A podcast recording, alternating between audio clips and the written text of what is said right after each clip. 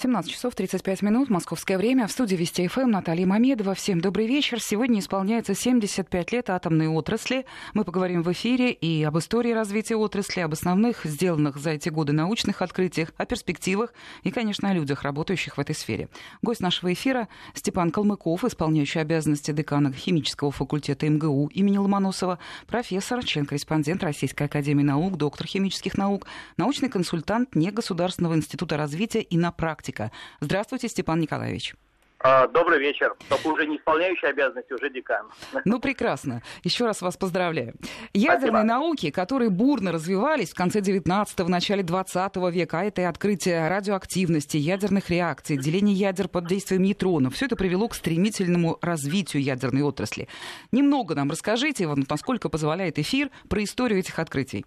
Ну, действительно, э, вот в отличие от любых других наук, областей знаний человечества, вот все, что касается ядерной темы и всех наук, радиохимия, ядерная химия, ядерная физика, радиобиология, они имеют не просто э, конкретный год, когда они начались, это 1796, но можно даже установить месяц. Это именно тогда, когда была открыта радиоактивность, и когда э, Анри Беккерель э, доложил об этом открытии, и вот это наши отцы-основатели, что называется, Андрей Беккерель, супруги Кюри. И вот дальше вот с огромной скоростью вот эти исследования фундаментальные по открытию новых видов излучения, взаимодействия излучения с веществом, они текли как река. Это была одна из самых модных, самых быстро развивающихся, самых интересных тем, которые захватывали университеты Европы, университеты Нового Света. И, кстати говоря, в России уже через несколько лет после открытия радиоактивности появились первые лаборатории, первые курсы, например, в Московском университете по э, ядерным излучениям. Ну и вот этот фундаментальный этап, он продолжался фактически до 30-х, до середины 30-х годов, когда было э, открыто э, деление тяжелых ядер нейтронами. И было понятно, что этот процесс приводит к выделению огромного количества энергии, и, естественно, это выделение энергии можно использовать в военных целях. И вот с тех пор начался фактически такой оружейный э, этап э, в э, развитии ядерных наук. И действительно, вот те темпы, которыми э, тогда развивалась наука, они фантастические. Но сейчас сложно себе представить, что от момента фундаментального открытия деления тяжелых ядер нейтронами до первого изделия – а изделием здесь является действующий ядерный реактор, который собрал Энрико Ферми под стадионом в Чикаго, прошло около трех лет. Совершенно фантастические скорости. Ну, понятно, что они, естественно, катализировались э, возможностью военного применения вот этих новых открытий, новых технологий. Но что очень важно, что э, вот те основы, которые были тогда заложены, э, новых технологий, на тот момент новых технологий, Э, каких-то инженерных решений, они все потом перешли то, что называется в мирный атом. То есть все, что связано с ядерным топливным циклом, с ядерной энергетикой, э, все это фактически выросло из тех технологий, которые когда-то были военными. Э, но плохо ли или хорошо то, что было создано ядерное оружие?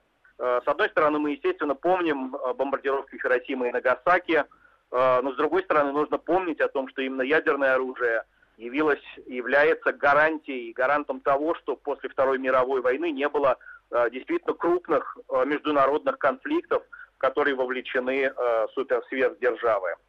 Сергей Николаевич, я, Степан Николаевич, я понимаю, что ответ на мой первый вопрос про историю тянет на такой хороший курс лекций. Да, поэтому, это курс да, лекций. Поэтому перейдем к дню сегодняшнему. А, ядерные и радиационные технологии являются в значительной степени драйверами экономики.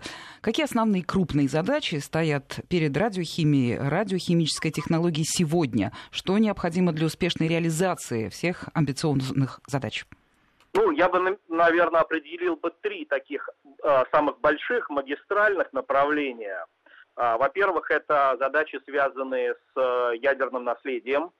И надо сказать, что даже те страны, которые отказываются от ядерной энергетики, например, Германия, у них задачи, связанные с э, решением проблемы ядерного наследия, то есть того, что осталось после либо военных программ, либо после вывода, после остановки, вернее, коммерческих атомных реакторов. Вот это огромный пласт задач. Это первое. второе – это, конечно же, новые технологии ядерного топливного цикла. Это для тех стран, которые Э, ну, сделали ставку на развитие именно атомной энергетики как одной из составляющих вот э, в энергетике национальной, в национальных энергетиках. Э, огромное количество задач, и надо сказать, что здесь страны, казалось бы, совсем близкие по какому-то социальному уровню, по экономическому уровню, например, даже Германия и Франция, они идут ровно противоположными Э, значит, предположенных направлениях, э, если Германия полностью сворачивает ядерную энергетику, то во Франции доля атомной энергетики в национальной выработке электроэнергии составляет около 80%. И Макрон заявил о том, что э, не планируется ее сокращение, потому что это ну, фактически энергонезависимость э, страны. Огромное количество задач, связанных с вот э, новыми технологиями, малоотходными технологиями ядерного топливного цикла. Ну и третье огромное направление э, это развитие ядерной медицины, когда э, те или иные излучатели, те или иные радионуклиды, чаще всего это, конечно, краткоживущими, э, краткоживущие с маленьким периодом полураспада, используются для диагностики, ранней диагностики самых различных заболеваний, не только онкологических, это понятно, что прежде всего приходит на ум, но это и заболевания э, сердечно-сосудистой системы, это и нейродегенеративные заболевания, широчайший круг э, тех задач, тех вопросов в области медицины, которые могут, может решить современная современная радиохимия. А если говорить о необходимых условиях для успешной реализации вот этих всех задач, что здесь главное? Финансирование или не только?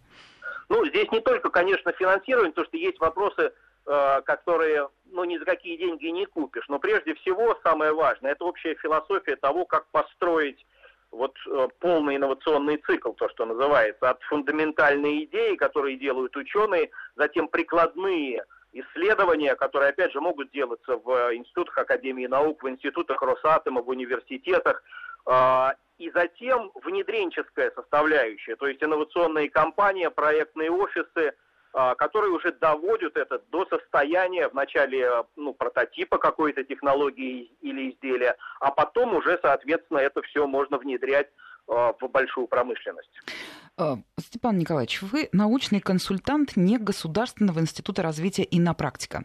Вот как угу. проекты, реализуемые совместно иннопрактикой и Росатомом, способствуют решению актуальных задач отрасли, ну и подготовке специалистов нового поколения? Угу.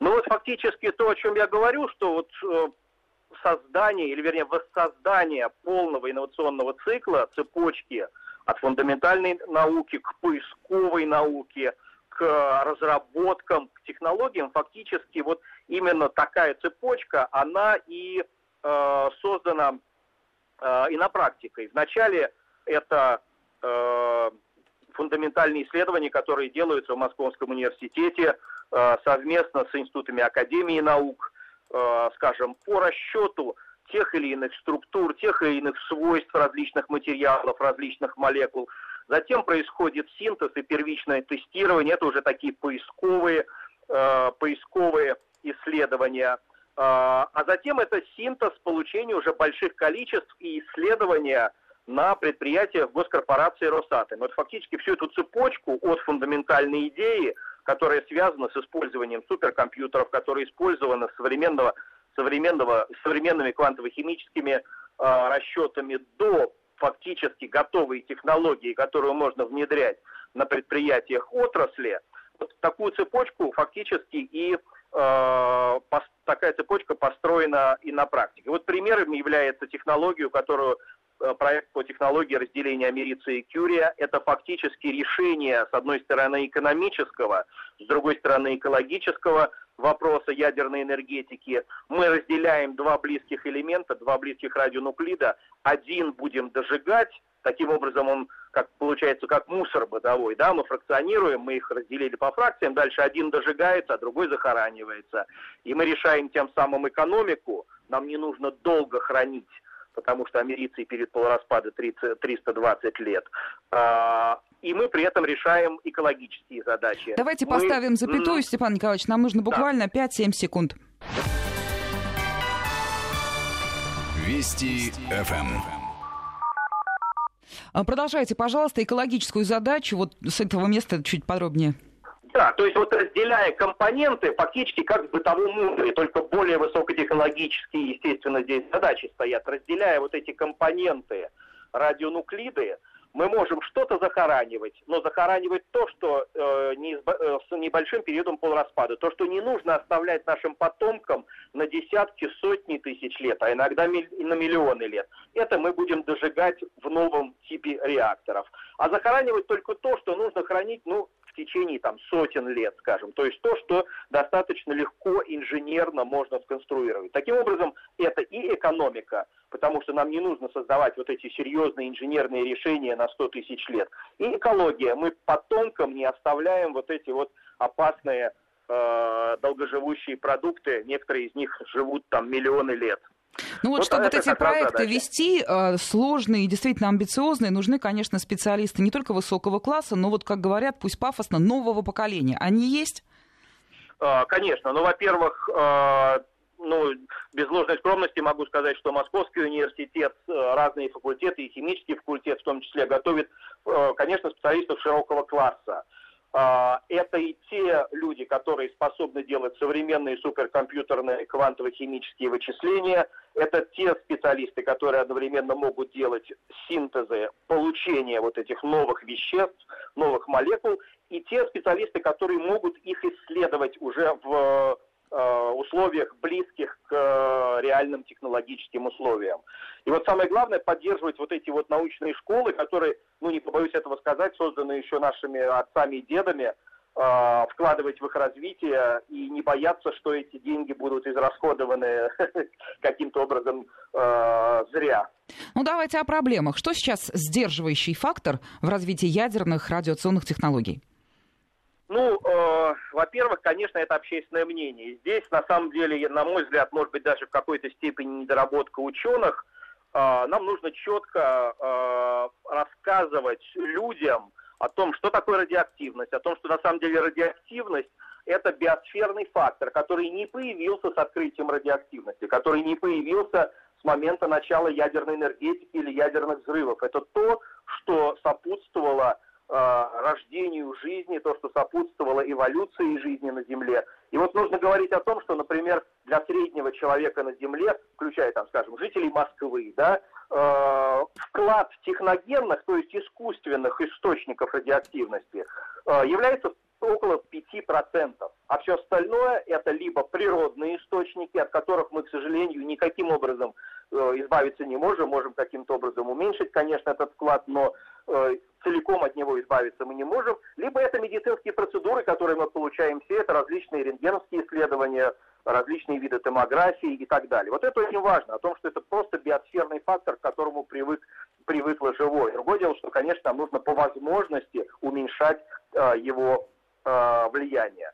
Э, что касается более, может быть, высоких материй, конечно же, это вопросы, связанные с накоплением радиоактивных отходов. Любая деятельность человека – она приводит к тому, что образуются в той или иной степени образуются отходы. И в данном случае радиоактивные отходы. Они образуются на каждом этапе ядерного топливного цикла, то есть ядерной энергетики. И вот наша задача разрабатывать такие технологии, чтобы этих отходов было как можно меньше, чтобы они были как можно более чтобы они были изолированы от среды обитания человека и всего живого. Вот это основные как раз задачи, и, и это основные вызовы, которые э, сейчас вот в 21 веке э, стоят перед учеными, стоят перед инженерами, стоят перед госкорпорацией Росатом, которая является, естественно, глобальной компанией, и это все то, о чем я говорил, это улучшение, с одной стороны, э, качества жизни, это экология, и с другой стороны, это экономика э, вот этих процессов.